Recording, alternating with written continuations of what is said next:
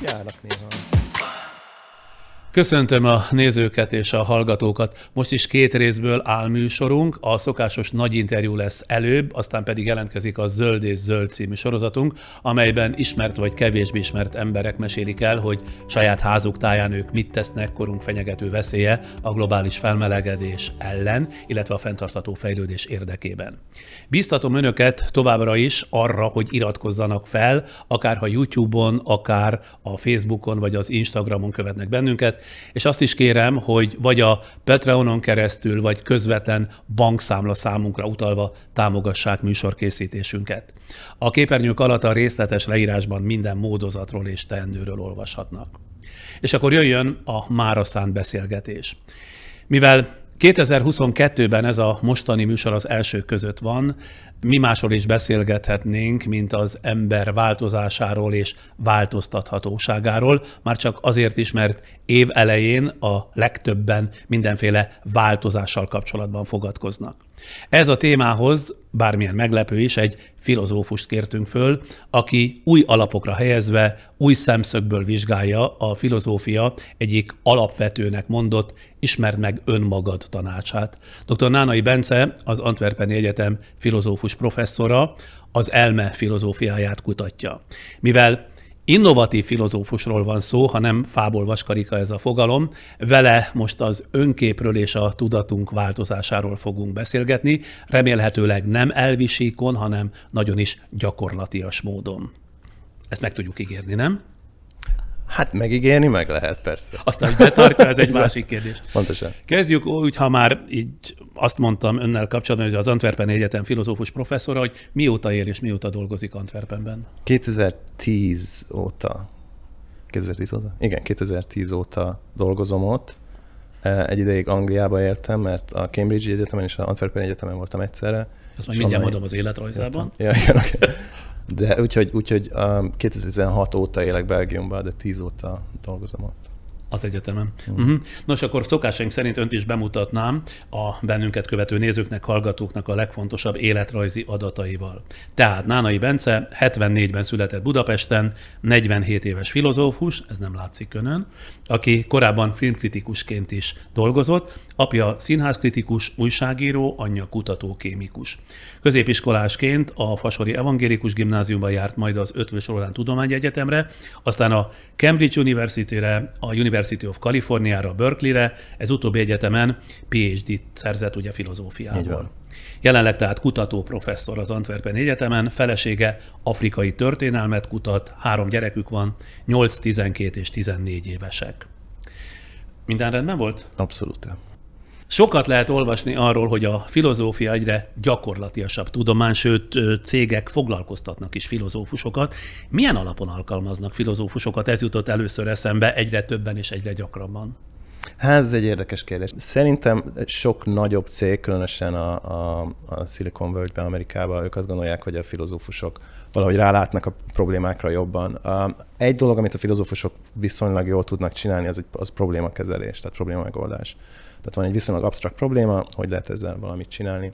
És, és sok tekintetben sok olyan probléma van a, a, a, az ilyen technológiai cégeknél, amit egy ilyen fajta gondolkozásmóddal lehet kezelni. Tehát amikor a nagyobb egyetemek, a nagyobb amerikai egyetemeknek a, a, a hallgatóit, mielőtt végeznek, tehát a PhD hallgatóit, mielőtt végeznek a filozófia szakon, effektíve le, levadásszák ezek a cégek, és megpróbálják elcsábítani őket, hogy ne, inkább nem menj professzornak, hanem gyere ide, ö, keressél kb. tízszer annyi pénzt. És, ö, Önnek is volt ilyen kihívásban része? Engem egy, egy, egy valaki keresett a McKenzie-től, de azt, azt mondtam, hogy inkább. Inkább kutató professzor lett önből idővel. Hát igen, inkább. inkább. Beszélgetésünk elején fontos azt is tisztázni, hogy amiben ön utazik, ha jól szálasztam szét, legalább 4-5-6 tudományág összegyúrása. Filozófia, antropológia, pszichológia, idegtudomány, mesterséges intelligencia kutatás, ezeket összefoglaló néven kognitív tudománynak nevezik. Igen. A kérdés az, hogy ez mit jelent? Ez egy új tudományág, amely szintetizálja a többiben felhalmozódott tudást, vagy ez csak egy módszertani változás? Ez egy érdekes kérdés. Tehát a, a kognitív tudomány ez a 80-as években kezdődött, és akkor volt ez az elképzelés, hogy Igazából amit mi akarunk, az az, hogy megérteni azt, hogy hogyan működik az emberi elme. És erre különböző módszerek vannak, az idegtudomány az csinál egyfajta dolgot, az azt csinálja, hogy hogy, hogy megfogja az embert, berakja a szkennerbe, és, és, a, és, az, agyát, és az ember agyát le, beszkenneli. Pszichológia az egy másik fajta dolgot csinál, különböző teszteket csinál vele. A filozófia csinál valamit, hogy mit az nem teljesen világos. A nyelvészet az egy másik tudományág, ami ennek ebben benne van. És az 80-as években mindegyik, ezek, ezen tudományok mindegyik egy olyan szintre jutott, amikor az, azt gondolták, sok ember azt gondolta, hogy jó lenne összefogni, és ezt valamit együtt csinálni. A filozófia maga olyan sokat ehhez nem tesz hozzá. A filozófia egy dolgot tud csinálni, még pedig az, hogy ezt uh, szintetizálja ezeket a, ezeket a tudományokat. Igazán nem a kötekedés szándékával kérdezem, de mégis csak eszembe jutott, hogy nem illúzió a különböző tudományágak ilyen mérvű összehangolása? De, abszolút. Elsősorban minden ilyen tudománynak a képviselője az a saját tudományát csinálja, de ugyanakkor a, különösen miután már valaki megalapozta a saját hírnevét, a saját tudományával, mondjuk mint pszichológus, akkor szerintem egy érdem, érdemes, érdemes oda nézni, hogy mit csinál a többi tudomány. Tehát szerintem a filozófiának egy nagyon fontos feladata az, hogy szintetizálja ezeket a, ezeket a különböző tudományágakat. Mert, ugyan, mert ugyanakkor, tehát ugyanarról a témáról szólnak, de ugyanakkor nincs idejük arra, meg nincs energiük arra, hogy egymással igazából kapcsolatban legyenek. Tehát a filozófia egy ilyen karmesteri szerepet Igen. tud esetleg játszani. Meg, hogy most ellenmondjak a korábbi kérdésemnek, én látok is abban valamiféle értelmet, hogyha ezek a tudományágak összekapaszkodnak, legalábbis az érintőleges területek mentén, akkor ebből több nő ki ebből a szintézisből, mint pusztán, ha egymás mellé rakjuk ezeket a tudományágakat, nem? Hát ez a remény pontosan, tehát ez, ez az, amivel lehet reménykedni, mert, mert Szerint, tehát eléggé ez egy olyan fajta tudományág az elme megértés, ami óriási, óriásinakat lép mostanában, tehát az utóbbi pár évben, év, évtizedben óriási nagy változások vannak, és nagy, sokkal többet tudunk ma az emberi elméről, mint 10 éve, vagy mint 20 éve. Um, és ennek, ennek az egyik elsődleges oka az az, hogy, hogy uh, különböző szakterületeken a, a, a változásokat valahogy egy, egységbe tudjuk hozni egymással, és, és, uh, és vala, valami fajta rendszert alkotni belőlük. Kezdjük akkor az ön alaptézisével, amely valahogy úgy foglalható össze, hogy miközben az önképünk nem vagy alig változik, mi magunk folyamatosan változunk. Azt szeretném, hogyha ezt kifejteni részletesebben. Kezdjük ott mindjárt egy alapfogalom magyarázat, hogy mit nevezünk önképnek. Önképnek azt nevezzük, hogy magunkra gondolunk. Tehát uh, maga úgy gondolom magára, mint egy uh, híres uh, riporterre, aki a 90-es években meg uh, forradalmasította a tévézés történetét, a, mint egy... Tehát különböző, mi, minnyáján magunkra gondolunk valamilyen fajta a, a módon olyan, nem csak um, de tudatosan van valami elképzelésünk magunkról, hogy mi, az a, mi a mi preferenciáink, mi a mi, mi, a mi a, a vágyaink, hiteink, mire, mik, mik vagyunk mi, miről szólunk mi, mi, milyen fajta emberek vagyunk. Én az a fajta ember vagyok, aki vegán, aki jogázik, aki a, környezet, barát, és így tovább. Tehát most nem én magamról mondok, tehát ilyen fajta, tehát így megpróbáljuk magunkat definiálni valahogy. Tehát az önkép az az, hogy mi megpróbáljuk definiálni magunkat. Na most az önképünk hogy, hogy nem, vagy alig változik, mi közben mi magunk ugye folyamatosan változunk, vagy legalábbis ez az illúziónk. Jó, igen, tehát, um, tehát erről, ennek ugye két, két része van ennek az állításnak. Az egyik az, hogy mi változunk, a másik meg, hogy a mi önképünk nem változik. És mind a két, tehát mint amiről beszéltünk korábban, tehát ez nem csak úgy elgondolom, hogy ez így van, hanem mind a két állítás nagyon sok empirikus kutatásból következik. Amit talán, melyikkel kezdjük? Hát talán az önképpen, igen. Okay. A, a, a kísérlet az azt mutatja, hogy bár minnyáján nagyon tudatában vagyunk abban, hogy mennyit változtunk az utóbbi öt évben, a, hogyha előre nézünk, akkor nem vagyunk, akkor hogy mindig letagadjuk azt, hogy, hogy változni tudunk a jövőben. Tehát az utóbbi öt évben elismerjük, hogy nagyon sokat változott. Öt évvel ezelőtt egészen másfajta zenét szerettem, mint, mint most, egészen másfajta ételeket szerettem, mint most, egészen másfajta politikusokat támogattam, mint most, és így tovább. E, és ezt mindenki hajlandó elismerni. De hogyha megkérdezik, hogy és öt év múlva mi lesz, akkor, akkor van egy ilyen természetes tendenciánk arra, hogy ezt, hogy, hogy, hogy pontosan azt gondoljuk, hogy ami, akik most vagyunk, pontosan ugyanazok leszünk öt év múlva is. Tehát mi vagyunk a befejezett, tehát egy befeje, a mi történetünk, az egy befejezett történet a jelen pillanatban. Eddig változtunk, de mostantól nem fogunk változni. Miért gondoljuk ezt így? Ez egy illúzió, ez egy nagyon fontos dolog, hogy ez nincs, hogy ez ebbe minden, mindjárt nagyon is tévedünk, mert öt év múlva megint csak ugyanannyit fogunk változni, mint az eddigi öt évben. Uh, hogy miért gondoljuk így, ez egy nagyon jó kérdés. Uh, egyfajta oka, hogy miért gondoljuk így, az az, hogy nagyon nehéz lenne bármifajta döntést hozni különben. Jó, mondjuk ezt értem, de akkor ehhez képest az önképünk az miért nem változik? Hogyha belátnánk azt, hogy, hogy öt év múlva teljesen másminek leszünk, mint most, akkor nagyon nehéz lenne például uh, házat vásárolni, vagy, vagy házasodni valakivel, vagy gyereket vállalni. Miért? Hát mert, mert uh, ahhoz, hogy ezeket a nagyobb lépésű döntéseket meghozzuk, ahhoz a, valami fajta uh, komoly meggyőződésünknek kell lenni abba, hogy 5-10-15 év múlva pontosan ugyanazok lesznek ami az én preferenciáim és itt amik most, most, amik most. Mert, hogy, mert ha azt gondolom, hogy mint ami igaz is, hogy 5 év múlva, 10 év múlva másmilyen leszek, mint most vagyok, akkor nagyon nehéz lenne el hát olyan döntéseket hozni, aminek 5 év múlva és 10 év múlva is én szenvedni fogok tőle. Az önképünk tehát akkor azt jelenti, hogy harcban áll a valóságos személyiségünkkel? Ez így van, de ennek egy másik, eh, tehát ugye egy, az egyik oldalát néztük meg eddig a dolognak, az, hogy az önkép az, az nagyon lassan változik, és, és ennek a különböző érdekes szociálpszichológiai okai vannak. A másik oldal a dolognak az az, hogy mi magunk nagyon sokat változunk. Tehát ezért ez a két dolog ez el fog csúszni egymástól előbb-utóbb. Tehát mi, mi nagyon sokat változunk, ugyanakkor a mi önképünk az nagyon lassan megy ezután a változás után, ha egyáltalán.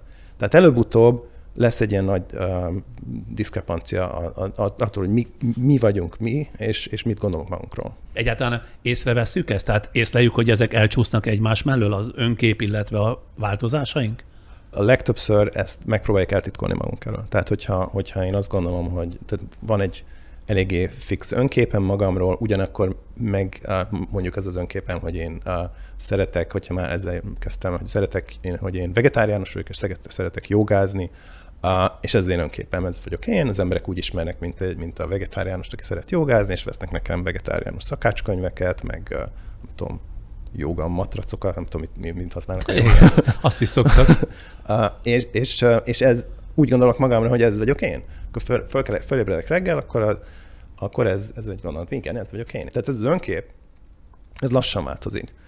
Mi magunk sokkal gyorsabban változunk, és engem már esetleg nem annyira érdekel a joga, vagy egy már nem élvezem nagyon a jogát, meg a vegetáriánus, meg abszolút elegem van, de, ugyan, de ezt a fajta uh, diszkrepancia, ezt a fajta szakadékot a saját elmém két feleré között, az egyik az, hogy mi, mi az, amit valójában szeretnék, vagy szeretek, a másik, a másik része pedig az, hogy mi az, ami, mi az, amit gondolok magamról, ezt nagyon nehezen tudja az ember elviselni, és ezért ezt megpróbálja nem észrevenni.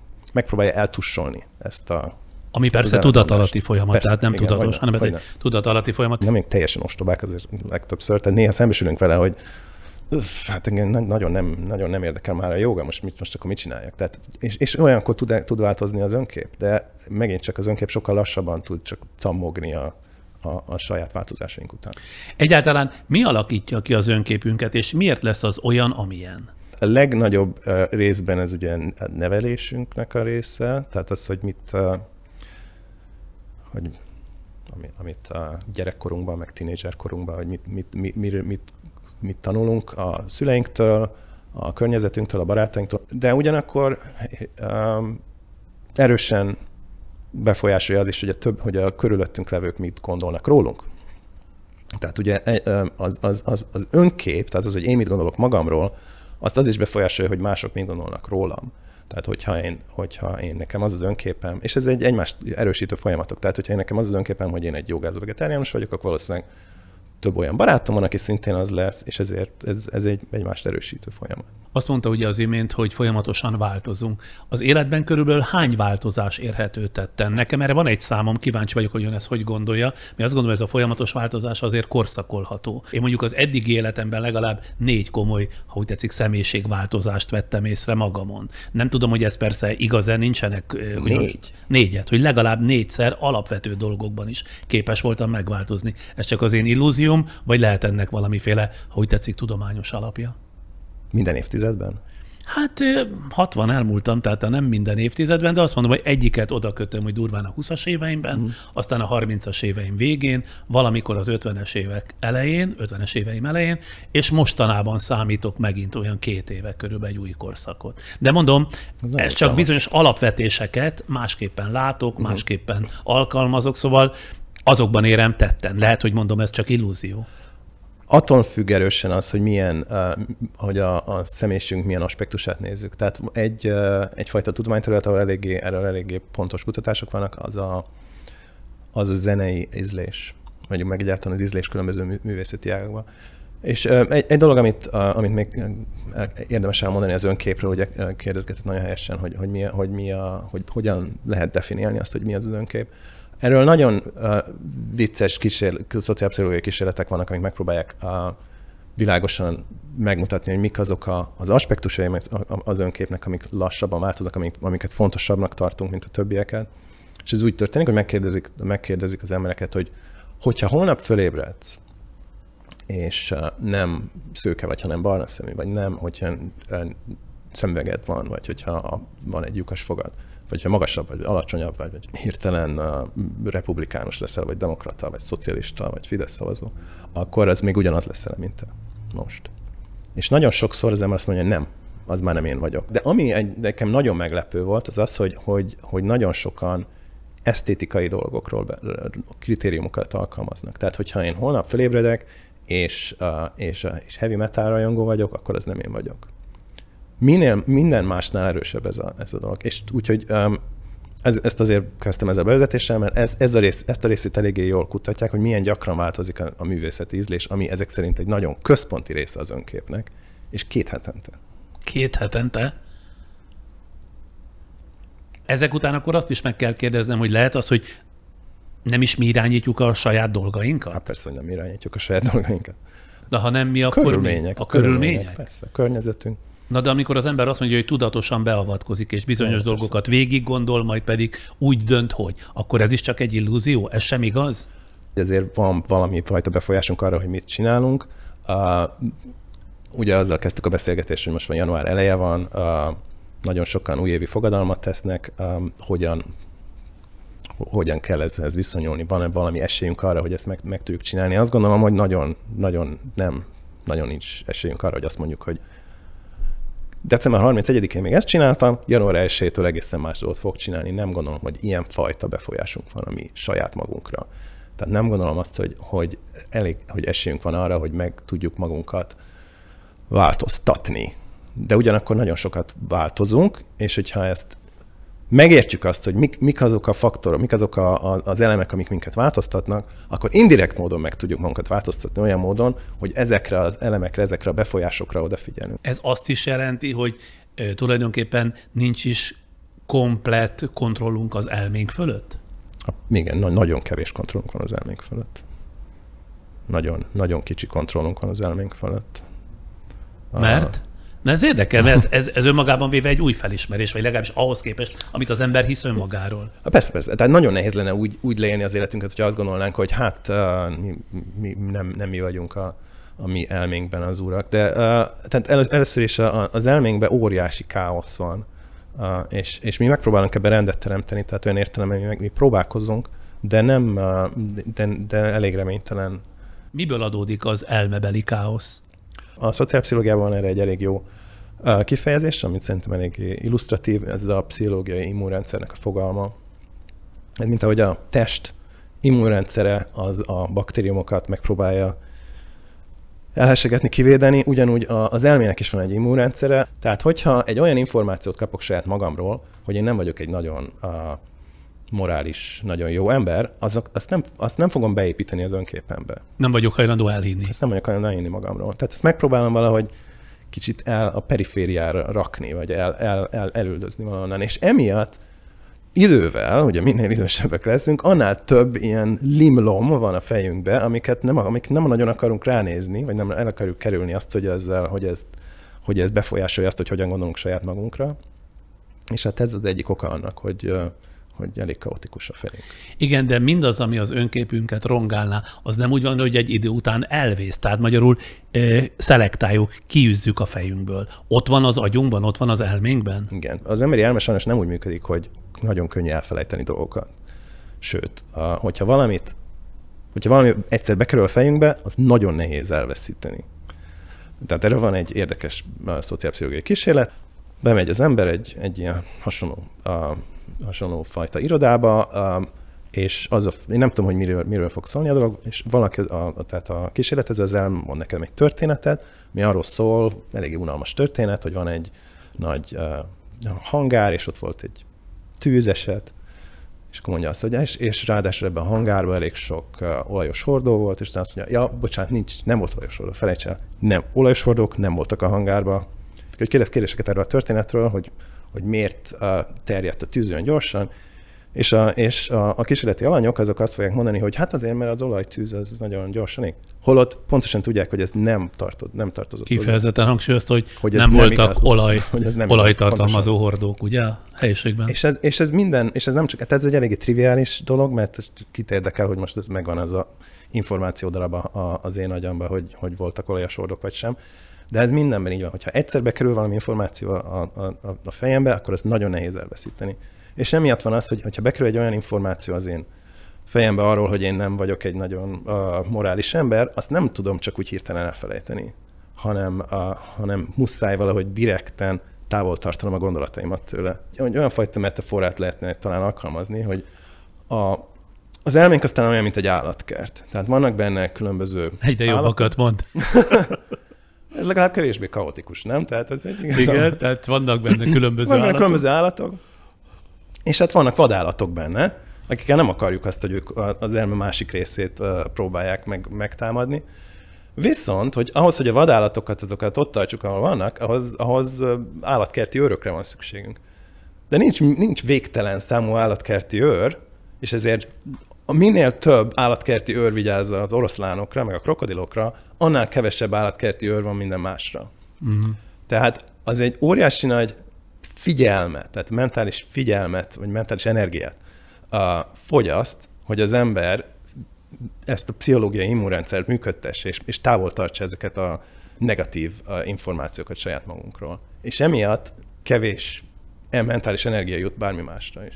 Na most itt vagyunk az év elején, ugye január közepén, és ugye ez a fogadkozások időszaka, hogy ebben meg abban meg amabban megváltozom. Ez nagyjából az eddigeből is kiderült, hogy ebből szinte semmit nem tudunk beváltani, de egy csomó könyv, meg tanfolyam, amelyek összefoglalóan talán úgy jellemezhetők, hogy ismerd meg önmagad mantrájával lépnek föl. Ön szerint akkor ezeknek sincs semmi értelme? Tehát önmagunkat megismerni, akár tanfolyami, akár könyves keretek között lehetetlenség? Mm. Hát igen, igen, abszolút az újévi fogadalom az a lehető legrosszabb ötlet, amit uh, ki lehet találni, mert ez egy óriási uh, nyomást teszünk magunkra azzal, hogy már, már is muszáj nekem most január 1-től ezt csinálni, uh, hogy most eddig, nem tudom, eddig uh, nem tornáztam, és most nagyon jó, tornázni. Nagyon jó. Eddig, nem. nem tornáztam, és mostantól pedig tornázni fogok. Uh, és ez nagyon nehéz ezt elérni uh, azért, és ez megint csak van, van egy nagyon sok kutatás, mert hogy minél, minél nagyobb nyomást teszünk magunkra azzal, hogy, ez, hogy, hogy valamilyen fajta uh, komplex célt elérjünk, annál kevésbé valószínű, hogy ezt el fogjuk érni. De miért? Hát az ember elhatározza. Ez megint csak az elménk állapotával van összefüggésben. Elhatározom, és akkor legalább egy szakaszon, egy darabig próbálom ezt teljesíteni, vagy ezt beváltani, nem? Nem, nem, nem akarom azt mondani, hogy ez soha nem lehetséges, csak kevésbé valószínű. És egyáltalán nincs, tehát sokkal szerintem érdemesebb minden napot olyannak tekinteni, hogyha az lenne január 1 Tehát nem, lehet január más vagy január 7-én is lehet megváltozni, vagy el, elhatározni, megváltozni. Megint csak nehéz dolog elhatározni, hogy meg fogok változni. Kicsit olyan, mint amikor elhatározom, hogy el akarok aludni. Uh, tehát, hogy, hogyha, nem tudom, tehát, hogyha valakinek uh, a, a, aki álvatlanságban szenved, és tudom, hogy na, hát most pedig nagyon elhatározom, hogy most, most pedig el fogok aludni a következő öt percbe ettől csak kevésbé valószínű, hogy el fogunk aludni. Nem? Igen, de az egy természetes folyamat, amire nagy befolyásoló erőnk nincs, viszont amit elhatározunk, hogy mondjuk tornázni fogok január 1 az mégiscsak azon múlik, hogy én ezt valóban, ezt az akaratot beváltom-e, vagy nem váltom be, nem?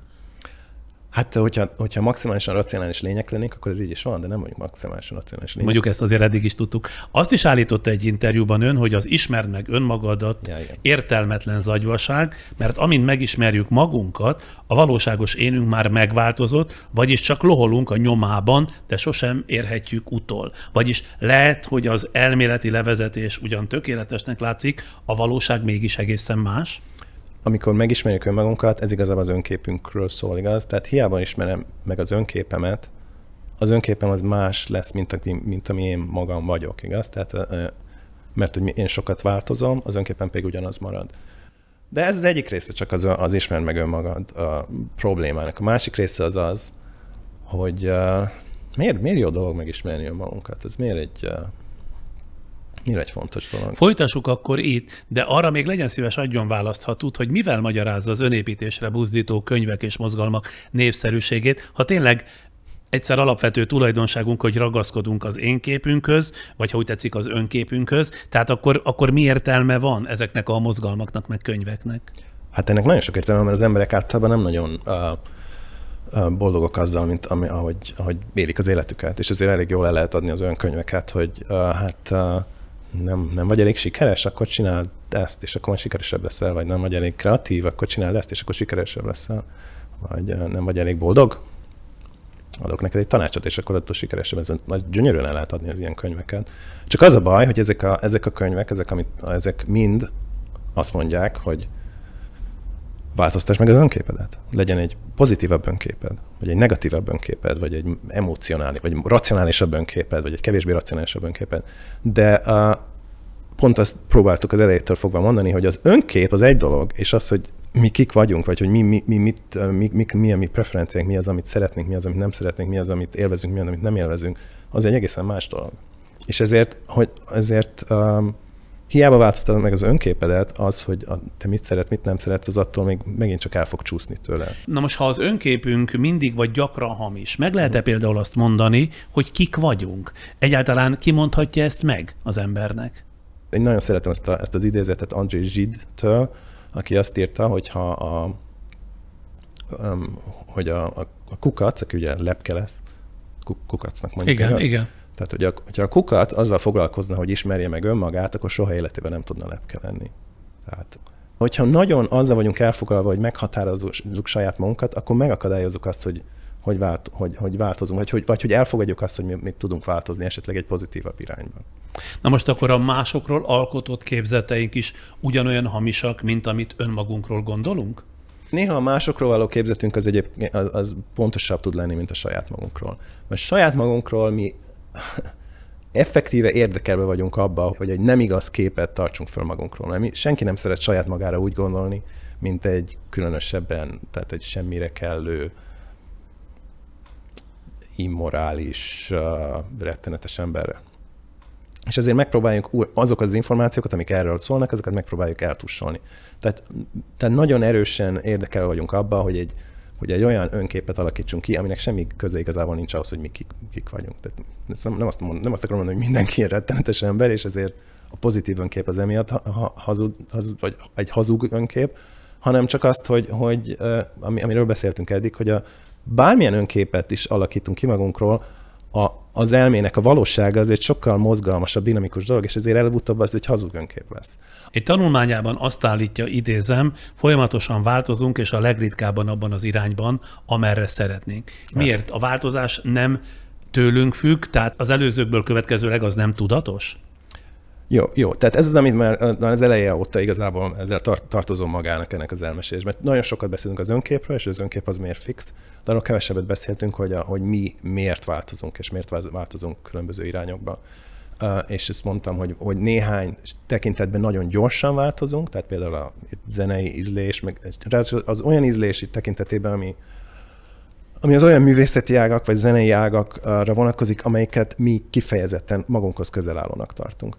De még az olyan dolgokban is nagyon sokat változik. Ja, azért az azért nagy különbség, mert abból nem következik, ugye, hogyha én opera rajongó vagyok, egyszer csak majd 10-20 év múlva a lakodalmas rockot fogom imádni. Ez nem következik belőle, nem. De, de egy olyan dolgokban meg tud változni az ízlésem, amit én egy nagyon magamhoz közeli uh, ízlésbeli kérdésnek. Tehát mondjuk opera rajongóból, ha zeneízlésről van szó, lehetek jazz rajongó. Vagy még, vagy még azon belül, egy opera rajongóban eddig nagyon nem szerettem a Verdit, és most azt gondolom, hogy ha, Verdi mégiscsak jó. Um, de, de ez egy, tehát ezt csak azért, azért említettem a zenei ízlés, mert itt, itt tényleg demonstrálva van az eléggé tüzetesen, empirikusan, hogy milyen, milyen hihetetlenül gyorsan változik az ízlés. De még az olyan dolgokat, amik nagyon sokáig pszichológusok azt gondolták, hogy, hogy fix a személyisége, tehát hogy valaki introvertált, vagy extrovertált, vagy nyitott, vagy zártalkat, azok is változnak nagyon gyakran. Most már ugye a pszichológia eléggé idős tudomány ahhoz, hogy embereket végig tud követni. Most már megvannak az eredmények, az embereket végig tud követni 5 éves korától 75 éves koráig, és uh, minden 5 évben megcsinálni azokat a teszteket velük, és óriási különbségek vannak. Uh, tehát óriási változások vannak gyakorlatilag minden aspektusában az embernek. A változást ön a környezet hatásával magyarázza elsősorban? A környezet hatása az egy nagyon fontos befolyás erre. Tehát például az, hogy a körülöttünk állóak mitnak, mik, mik a preferenciáik, mi az, amit ők szeretnének. Azoknak óriási hatása tud lenni arra, hogy mi mit szeretnénk. És igazából ez az, amit, ez, ez az, ahol én kicsit szeretnék kevésbé pessimista lenni, tehát ugye azt mondtam, hogy, hogy viszonylag kevés kontrollunk van a fölött, hogy milyen irányba változunk, és, és ugye erről beszéltünk a január 1 újévi fogadalmakkal kapcsolatban, tehát nem nagyon, nagyon nehéz az, az úgy dönteni, hogy holnaptól egy más ember leszek. Mert nagyon sok oka van annak, hogy miért vagyok én az a fajta ember, aki vagyok most, és ezek, ezek az okok nem nagyon fognak megváltozni holnapra. Hiába, hiába szeretném azt, hogy megváltozzanak. De ugyanakkor indirekt módon lehet erre hatni, például úgy, hogy, egy, hogy megváltoztatom a környezetemet. Tehát a, tekintve azt, hogy a környezetem az egy óriási hatása van arra, hogy én, hogy én mi, mi vagyok, vagy hogyan, hogyan élem az életemet, milyen fajta viselkedésformákat tanúsítok. Ezért, hogyha a környezetem megváltozik, akkor én is megváltozom. Tehát okosabb dolog nem azt mondani, hogy holnaptól már pedig ezt fogom, én egy ilyen ember leszek, hanem érdemesebb azt csinálni, hogy holnaptól egy másfajta környezetben leszek. Persze ez egy kicsit nehéz, hogy minden állásunk van, családunk van, és itt A tovább. körülményeink kötnek alapvetően bennünket. Hát egy része a körülményeknek kötnek, igen. De nem feltétlenül azt értem azzal, hogy megváltoztatni a környezetet, hogy most akkor a holnap kitelepülök uh, Mexikó városba, és ott fogok élni, mint egy tacos hanem? árus, hanem megváltoztatni azt, hogy, hogy mivel veszem körül magamat. Tehát például, hogyha hogyha egy olyan problémám van, hogy folyamatosan tévét nézek, ahelyett, hogy dolgoznak, akkor érdemes kidobni a tévét, és akkor más a környezet. Nem, akkor ez egy probléma kevesebb van.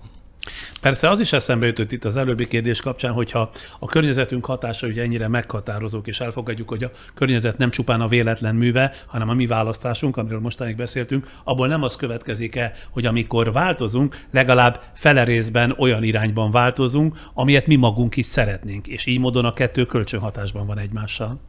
Pontosan, tehát így, le, így lehet egy kicsit indirekt módon hatni arra, hogy milyen, hogy milyen irányba akarunk menni. Tehát uh, nem, tehát befolyásolni a környezetet, a, a környezet befolyásol minket, mi meg befolyásolunk a környezetet, a környezet befolyásol minket.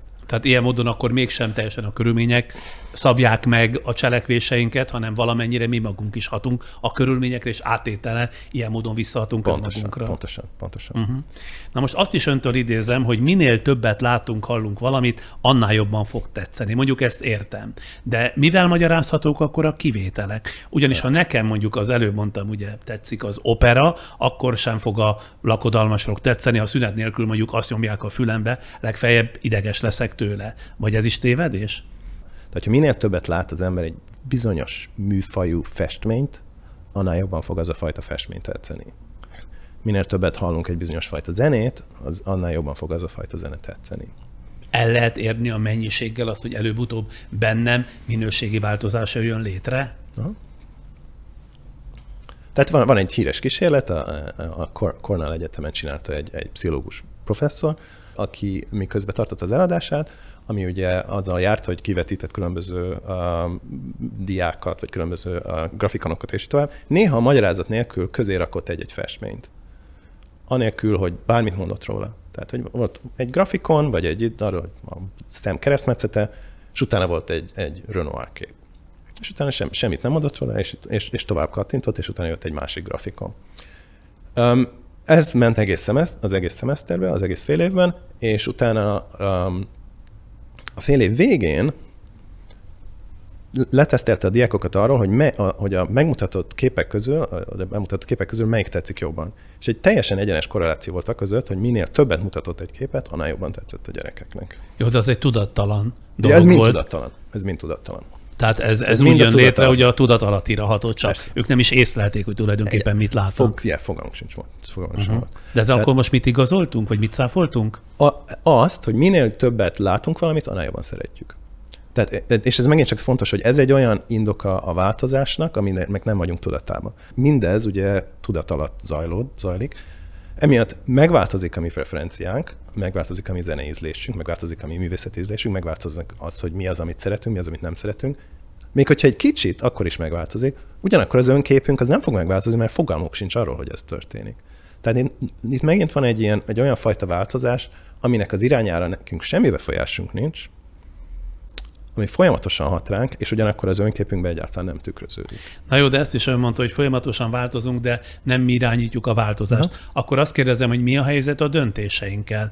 Amikor tudatosan döntünk valamiről, ezt hogy ja. azt fogjuk tenni, ezt hogy azt fogjuk mondani, vagy ezért, vagy azért, akkor mennyiben van jelen a tudatosság? Hát igen, szóval az, eddig, eddig azt, uh, azt hangsúlyoztam, hogy nagyon sokszor mi igazából sodródunk a szélbe, és nincs igazából hatásuk, hogy mit de ez nem mindig így van. Ugye nagyon sokszor döntést, döntést hozunk. A, um, ön fölhívott, és megkérdezte, hogy jöjjek ide be, ahogy döntöttem, hogy igen, bejövök ide. Tehát az ember döntéseket hoz, dönt, most döntést hozok, hogy most vizet igyak, vagy, vagy narancslét iszom. Az ember folyamatosan döntéseket hozna. Az a kérdés persze, hogy ezek a döntések mennyiben um, mennyiben racionális döntések, vagy hogyan működnek ezek a döntések. Ezek úgy vannak-e, hogy most én, nekem vannak bizonyos a rögzített preferenciáim, és úgy döntök, ami az én preferenciáim a leginkább előre mozdítja, és ez nem, sajnos nem így van. Tehát erről is nagyon érdekes kutatások ha vannak. nem? Hát na, erről nagyon érdekes kutatások vannak, hogy hogyan dönt az ember különösen. Tehát például a nagyobb döntésbe, tehát például, hogy milyen állást válasszak, vagy kihez menjek feleségül, vagy férjül, vagy uh, legyen, legyen egy gyerekem, vagy ne legyen gyerekem, vagy uh, kezdjek el podcastot csinálni, vagy csinálják, még újra kezdjem a Friderikus. Uh, az ilyen döntésekben, ami, ami azt irányítja, az igazából a képzelőerő. Tehát megpróbálom magam elképzelni az egyik uh, fajta szenárióba, megpróbálom elképzelni magam a másik fajta szenárióba, és amelyik jobban, ér, jobban, ami kellemesebb, azt fogom dönteni. És az sem tudatosság mentén, hanem pusztán csak egy érzés, vagy egy érzés sorozat mentén kristályosodik ki? Így van. Egy ponton döntenem kellett arra, hogy, hogy Angliába megyek lakni, vagy Amerikába. Angliába vállalok egy állást, vagy Amerikába vállalok egy állást. És azt gondoltam, hogy ez egy óriási különbség, akkor azt gondoltam, hogy ennek, azt gondoltam, hogy ennek óriási nagy következményei lesznek, lesznek a számomra. De szeretném hangsúlyozni, hogy az emberi elme nagyon ritkán racionális, nagyon ritkán uh, hoz racionális döntéseket.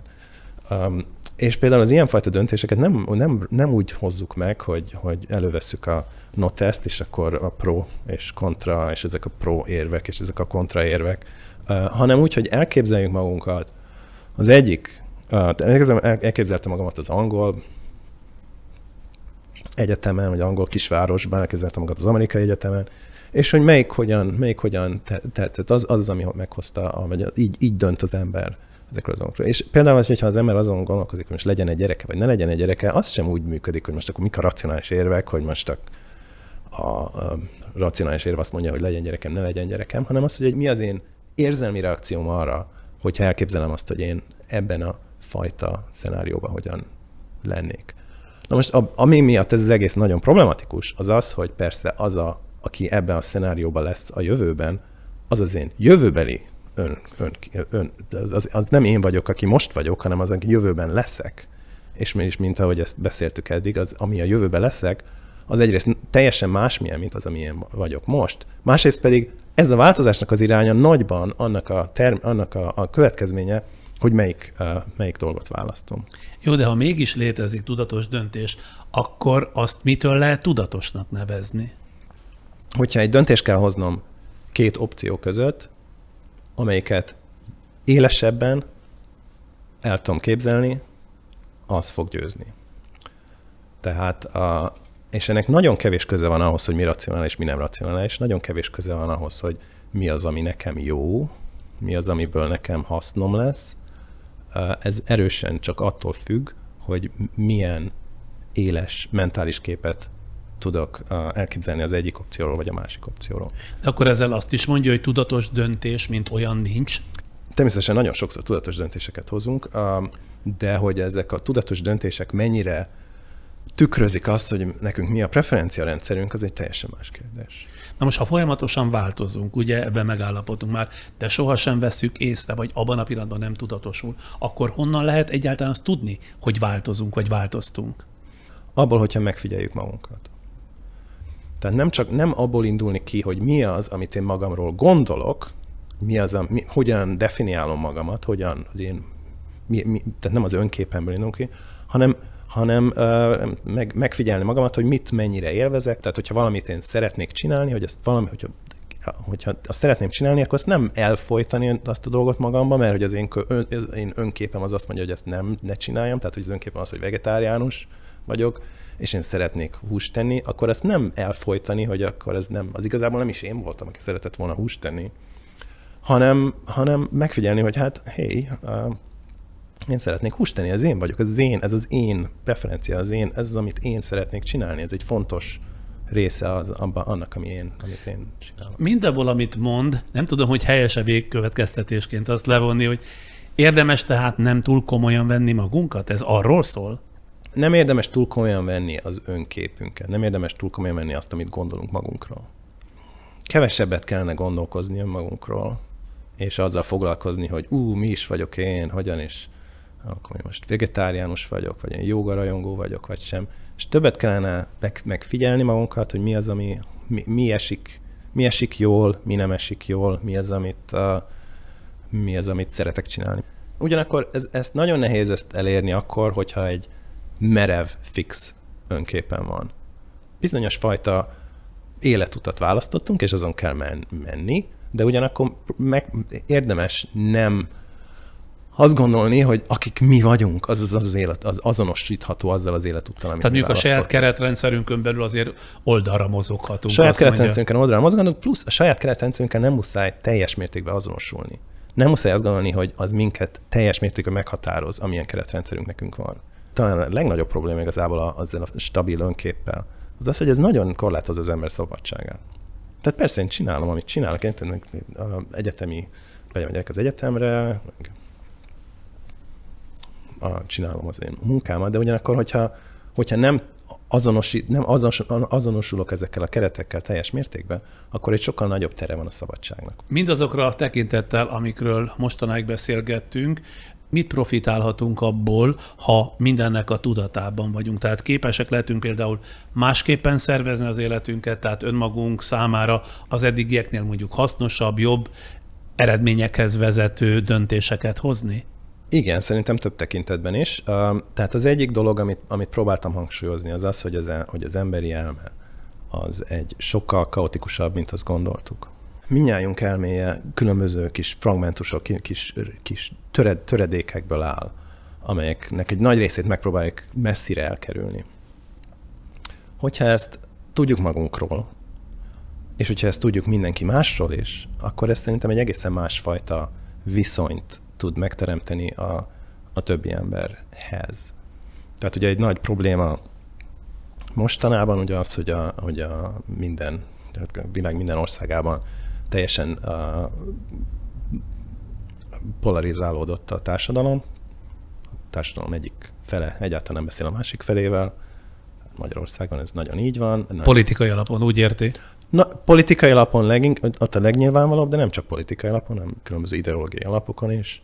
Ez ellen talán lehet valamit tenni, hogyha egy kicsit tudatában vagyunk annak, hogy, hogy mi is egyfajta, tehát a mi, a mi elménkben is ma mindenfajta egymással ellentmondásban levő információk vannak, a, mindenki másnak az elméjében is egymással ellentmondásban levő információk vannak. Tehát lehet, hogy valaki, aki a politikai spektrum másik oldalán van, mint én, lehet, hogy ennek, annak, az az ideológia, az, az más, mint az enyém, vagy az a politikai hozzáállás, ez teljesen más, mint az enyém. Ugyanakkor lehet, hogy sok minden apró dologban abban egyetértek ezzel az emberrel. Tehát, hogyha, hogyha nem úgy gondol az ember az emberi elmére, mint ami egy ilyen uh, egy, egységes uh, dolog, hanem egy, hanem egy sokkal diver, diverzebb uh, dolog, akkor lehet, hogy kicsit több remény van arra, hogy, hogy uh, tudunk már emberekkel, akikkel talán a, ennek a politikai pólusnak a másik oldalán vannak, esetleg jobban tudunk kommunikálni velük. Összefoglalhatjuk akkor ezt a beszélgetést úgy, hogy a fejünkben kész káosz uralkodik, ebből adódóan viszont olyan sok tudatos teendőnk nincsen, legfeljebb kicsit, vagy, vagy éppen, hogy módosítgatni magunkon, mert egyébként bármennyire határozunk el többet, úgysem fog menni. Káosz van a fejünkben, igen, tehát ez, nem, ez tagadhatatlan. Az is igaz, hogy nagyon kevés kontrollunk van arra, hogy merre fele, milyen irányba változunk, és merre fele változunk. Ezért fontos szerintem az, hogy megértsük, hogy milyen fajta káosz van a mi fejünkben, tehát mi, a, mi, mitől van káosz a fejünkben, mert nagy, nagy része az, amit mi csinálunk, az nem csak az, hogy, az, az, az hogy megpróbálunk káoszt, rendet teremteni a káoszba. És az, hogy miként csinál, miként teremtünk rendet a káoszba, az valami szinten rajtunk múlik, tehát hogy egy kis optimizmust is be, behozzak ide, és, és hogyha megértjük azt, hogy milyen, milyen fajta káosz van a fejünkben, vagy miért van káosz a fejünkben, az esetleg segíthet nekünk abba, hogy hogyan tudjuk indirekt módon befolyásolni azt, hogy milyen irányba haladjunk. Egy kicsit hadd kérdezzem személyesen önmagáról is, hogy honnan jött az inspiráció, meg az ambíció, már ami a filozófiát illeti? Hát különösebben soha nem érdekelt a filozófia, mint Ez filozófia. jól kezdődik. Engem különböző problémák érdekeltek az egy nagyon fontos probléma szerintem, hogy, hogy meg tudjuk, hogy hogyan működik az emberi elme.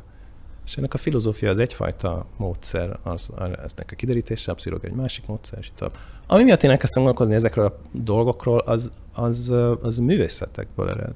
Tehát, hogyha az Tehát a filmkritikusságból például ez egyenesen következett? Azt hát a 20-as, 30-as éveiben művelte mondjuk gyakorisággal? Igen, inkább a 20-as éveimben, igen. Um, és, um, és hát, hogyha az ember sokat jár, mondjuk, mondtam, az ember jár moziba, és egy film tetszik, talán egy másik filmet megnézni, az nem tetszik.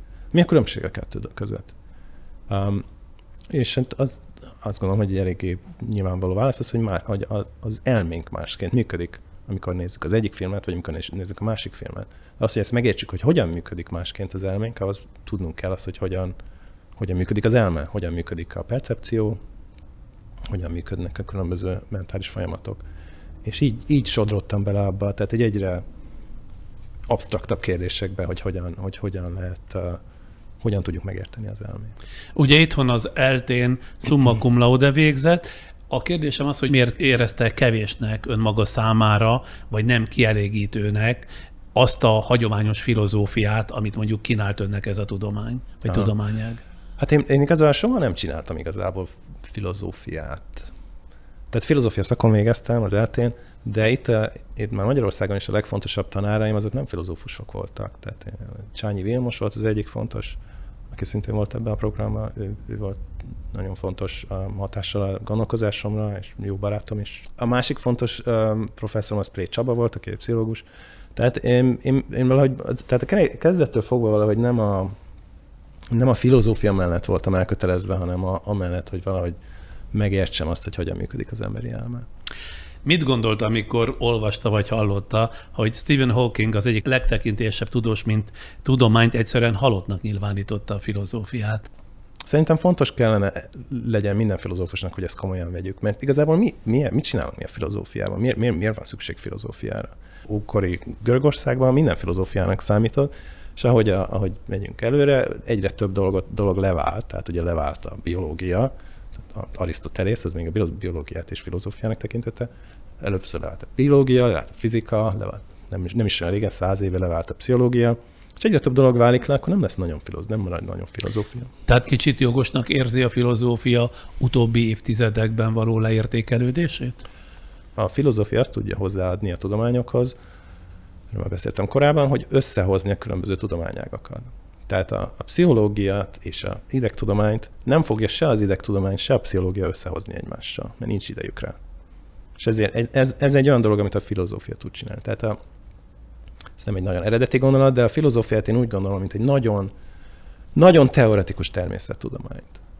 Ugyancsak ez személyes kérdés, hogy milyen ö, kérdésekkel indult útnak, amikor elindult ugye az észak-amerikai kontinens, illetve az Egyesült Királyság több egyetemét érintő, majd a belgiumi Antwerpen vezető útjára. Tehát mik voltak azok a kérdések, amelyek nyomán elindul? Ja, hogy miért, miért mentem el Magyarországról? Hát szóval mi, milyen igen, kérdések vagy egyéb szempontok mentén választja ezt? Szerintem több embernek kéne ezt csinálni, és általában ez egy fontos dolog szerintem különböző közegekben élni, nem csak szakmailag, de hát ez is egy kicsit köze van ahhoz, amiről beszéltünk. Sok mindent megtud magáról az ember, hogyha egy, egy közegből átmegy egy másik közegbe, és teljesen más környezetbe próbál élni. Vagy amire én gondolok, hogy ennyire koncentrált lenne az a tudás és az a kutató közösség, ahol az ön által elképzelt pályán volt képes mozogni? Igen. De hát ez szerintem minden tudományterületben így van. Tehát Magyarországban egyébként nagyon jó a kutatás, legalábbis amikor én még itt voltam a 90-es években, akkor nagyon jó volt, és nem nagyon tudom, hogy most milyen. De ha Egyesült Királyságban nőttem volna föl, akkor is valószínűleg megpróbálok valahol máshova elmenni tanulni, mert ez egy fontos dolog, hogy különböző közegekben, különböző fajta kutató tradíciókat ismerje meg az ember, mert minél több fajta módszerét ismerje meg az ember, hogy hogyan tud egy problémát körüljárni, annál nagyobb az esély annak, hogy valami sikert érjen el. A hazai filozófus közösséggel tart bármiféle kapcsolatot? Hát az én elég régen elmentem, tehát mint 25 év, majdnem 25 éve elmentem, és hát azóta más emberek vannak, mint, mint korábban. Hát azért vannak, vannak emberek, akikkel tartom a kapcsolatot, és, nem, és nagyon, nagyon, jó, nagyon jó emberek vannak itt. Tehát ez nem egy, nem, nem azt mondom, hogy itt azért mentem el, mert a magyar tudományosság az nem, nem elég jó, hanem azért, mert szerintem fontos dolog mindig másfajta közegben is tanulni. Jó, hát akkor megbeszéltük, megbeszéltük a mára szánt témánkat. Az az üzenet ennek a mai beszélgetésnek, amit igazán megjegyeztem, hogy kész káosz uralkodik a fejünkben, és akkor ezzel kezdjünk valamit, de azért ezt öncizálálta, tudom. Tehát ez egy nagyon leegyszerűsített változata lenne annak, amire jutottunk ma este. Köszönöm szépen, hogy itt nagyon volt. Köszönöm, nagyon jó És akkor ennek, ennek mentén gondoljuk tovább a saját életünk tudatosságát idézőjelben. Szuper. Ma Nánai Bencével, az Antwerpeni Egyetem filozófus professzorával beszélgettem az önképünk és tudatunk változásairól, ezek ellenmondásáról, és akkor most veszünk egy nagy levegőt, és egészen mással folytatjuk, már az élhető jövő reményében. Vince Kata sorozatának soron következő epizódja a Zöld és Zöld jön.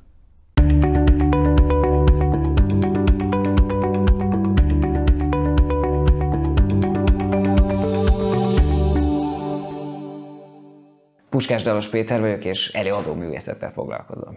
Olyan négy-öt éve lehetett, amikor Mm, elkezdtem megváltozni, tudatosabban élni, vagy figyelni arra, hogy, hogy mik a mindennapi szokásaim. Ez, ez, ez két dolognak köszönhető. Egyrészt Bambinak, a, a kiskutyámnak, aki akkor, a, a, akinek a gazdája lehettem akkor. És ez egybeesett azzal, amikor az öcsém egyik napról a másikra azt mondta, hogy elkezd hús nélkül létezni, és gyakorlatilag egy nap alatt leszokott róla nagyon egyszerű oka volt, folyamatosan turnébuszban voltunk, benzinkutakon ettünk, és akkor mindig el, és akkor úgy, úgy gondolt, hogy valószínűleg legegészségtelenebb, amit eszünk, az a hús, amit, amit azokban a szendvicsekben eszünk, és hát akkor én is elkezdtem így egyre kevesebb húst tenni, rácsodálkoztam arra, hogy, hogy mennyire fantasztikus a, a, a természet, hogy mennyire fantasztikus az állatok, és hogy biztos vagyok benne, hogy a kutyákon kívül a többi állatnak is megvan a saját csodája, a saját értelme, az érzelmei, és, és, és, és úgy, úgy döntöttem, hogy soha többet nem szeretnék húst fogyasztani, és akkor ehhez társult az, hogy utána elkezdtem utána nézni a dolgoknak, utána olvasni,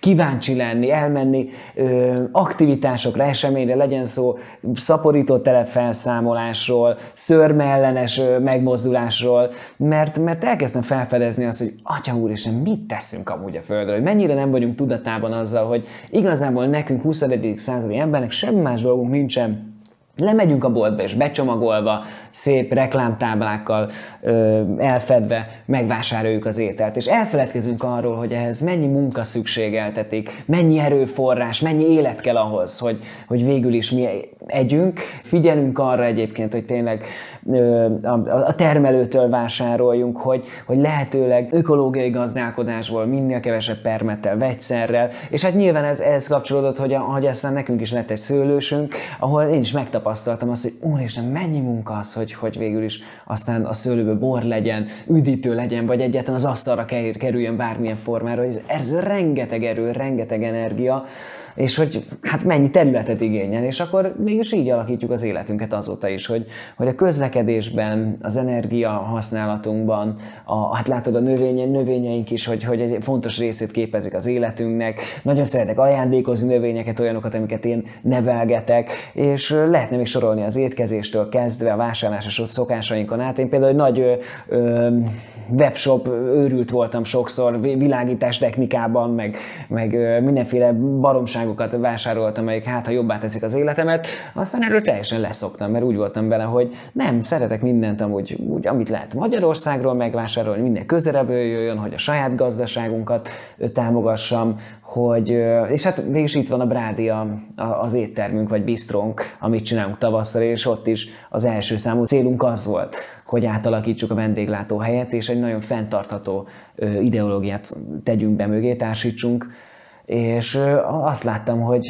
hogy nagyon egyszerű. Tehát, hogy az ember azt gondolja, hogy ez ördöngösség egy, egy vállalkozásnál is, de igazán, hogy az ember odafigyel rá, hogyha megjelenik opcióként, vagy megjelenik egy szemszögként az, hogy fenntartatóság, akkor marha egyszerű ez az egész. Akkor, akkor, akkor igazából apró ötletekkel az egészet át lehet formálni, és meg lehet csinálni azt, hogy mindent, amit meg tudsz tenni, az onnantól kezdve fenntartható legyen. És nekem ez egy nagy felismerés volt, és azóta ez is az egyik elképzelésem, hogy szeretnék olyan magyar vállalkozásokat segíteni a felületeimmel, meg, meg az én tudásommal, amit megtapasztaltam az el, elmúlt évek, években, hogy, hogy minél többen legyenek, akik így, így gondolkodnak vállalkozóként, és minden nap közönség legyen, aki erre fogékony. Mert a piacozás, én azt hittem, hogy azért nem járnak az emberek piacra, mert hogy úr is az milyen drága, és aztán nem az ember, és, és megtapasztalja, hogy egyébként nem nagyon költ többet, hiszen azért van egy nagy csapdája, lemegyek a, a nagy bevásárlóközpontokba, hogy nyilván az egész arra van kihegyezve, hogy lehet, hogy olcsóbb valamivel, de csak vásárolj, folyamatosan csak vásárolj. Hát a kidobott, hát ez van, hát kidobott, nincs szükséged rá, akkor megy, megy kukába. És ez az érdekes a piacon, hogy lemegyek, és most már nagyon tudatosan vásárolok, gondolkodom előre, hogy akkor ez a héten mit fogunk enni, mit lehet ebből főzni, milyen idényzöldségek vannak, aminek majd utána kell járnom recepteket. És szerintem ez egy nagyon izgalmas, de egy annyira klassz dolog, amikor tényleg azt látom, hogy a feleségemmel, Bogival, meg most a kiskutyával, meg a családdal, hogy ez nekünk egy program, és, és, és átalakította az életünket, de én azt érzem, hogy egy, egy nagyon jó irányba, és egy, olyan irányba, amit, amit nagyon szeretek, nagyon büszke vagyok rá, és örömmel tölt el, amikor, amikor ezek közös programként vannak jelen. Egyszer elkezdtük, apróban, kicsiben, és most már az életünket így éljük, és, és egyáltalán nem nehézség, egyáltalán nem azt jelenti, hogy remeteként élünk az erdőben, hanem képesek vagyunk végülis ugyanazt az életet folytatni, mint előzőleg, csak van egy szemszög, egy aspektus, amit minden döntésünknél behozunk, és, és azt gondolkodunk. Amikor rájöttem arra, hogy hogy a mindennapi szokásaimat hogyan tudom átalakítani, fenntartatóbbá tenni, akkor elkezdtem töprengeni azon, hogy, hogy, hogy de mégis a szakmámban, hogy a Biebersbe, a zenekaromban ezt hogyan tudom hasznosítani. Beavers,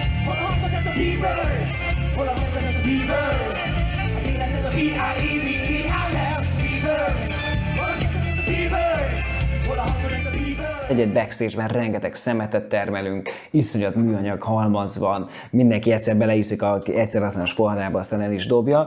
És igazából, amiről beszélek, hogy egy vállalkozást átalakítani, a munkába bevinni, azért nem egy olyan bonyolult dolog. Tehát, hogy koncentrálként plusz 5-10 perc energiával jár, energiabefektetéssel, visszük a saját poharainkat, reporrainkat, ezt most a kettő-három éve használjuk, a saját étkészletünket, kérem, mindig megkérem, hogyha biztosítanak italt, akkor azt minden nagyobb kiszerelés ízlelésben adják, és hát nem azért, mert, mert minél többet akarok inni, hanem azért, hogy minél kevesebb szemét legyen, és hát nagyon megható látni azt, hogy, hogy egyrészt, hogy hogyan sikerült megoldani ezt, hogy, hogy a csapat összefogott, és, és elfogadták, és figyelnek rá, és elpakolnak maguk után, és figyelnek a tisztaságra, másrészt pedig az, hogy amikor bejönnek a rendezés szervezők az öltözőbe, meg vannak lepődve, hogy, hogy igazából egy tiszta öltözőt hagyunk magunk után. Ha van szemetünk, egyébként arra vannak külön szelektív hulladékgyűjtőink is, amiket viszünk magunkkal, és aztán hazahozunk, és eltesszük a szelektív gyűjtőkbe.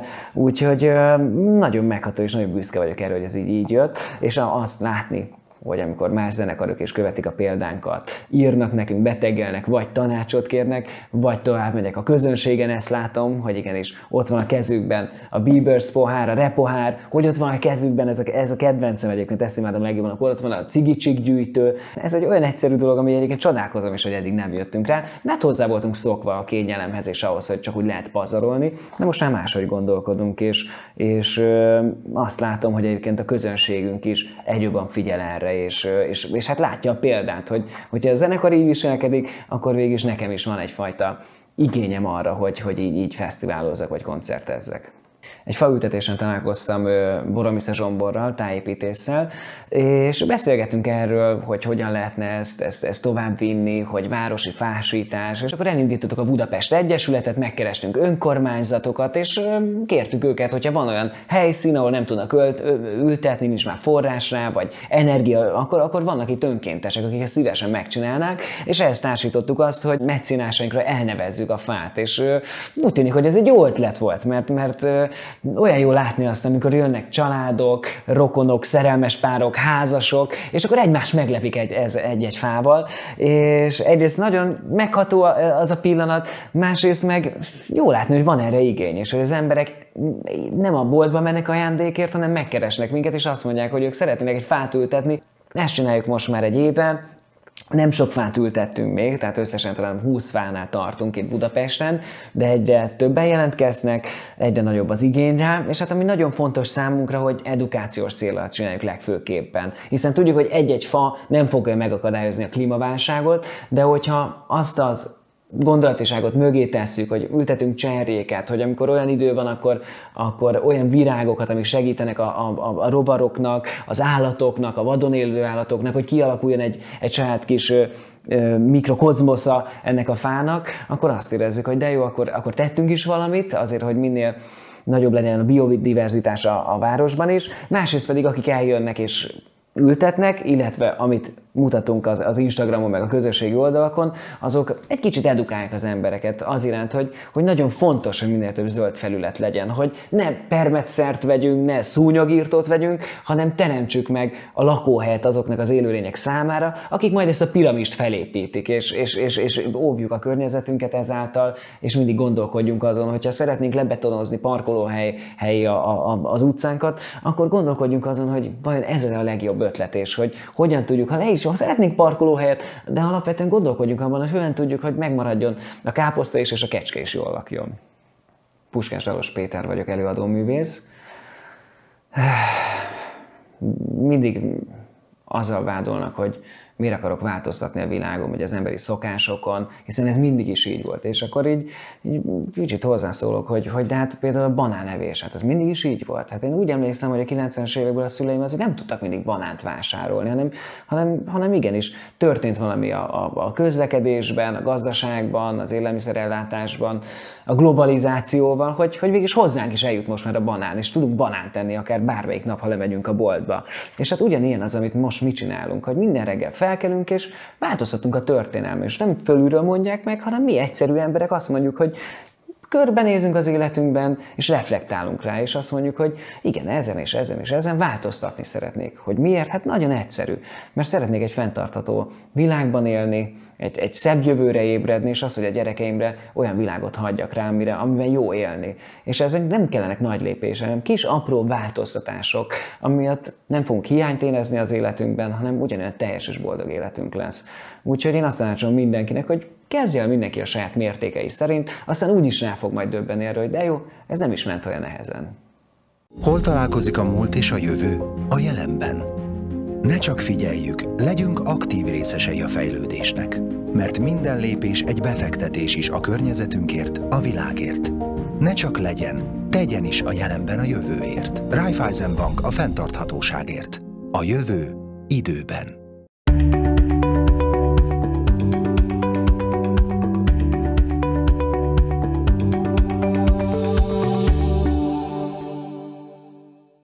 Ugye hányféleképpen is tehetünk a bizonytalan jövőért? Mára ez volt a podcast, jövő csütörtökön újra jövünk egy újabb premierrel. Viszontlátásra, viszonthallásra.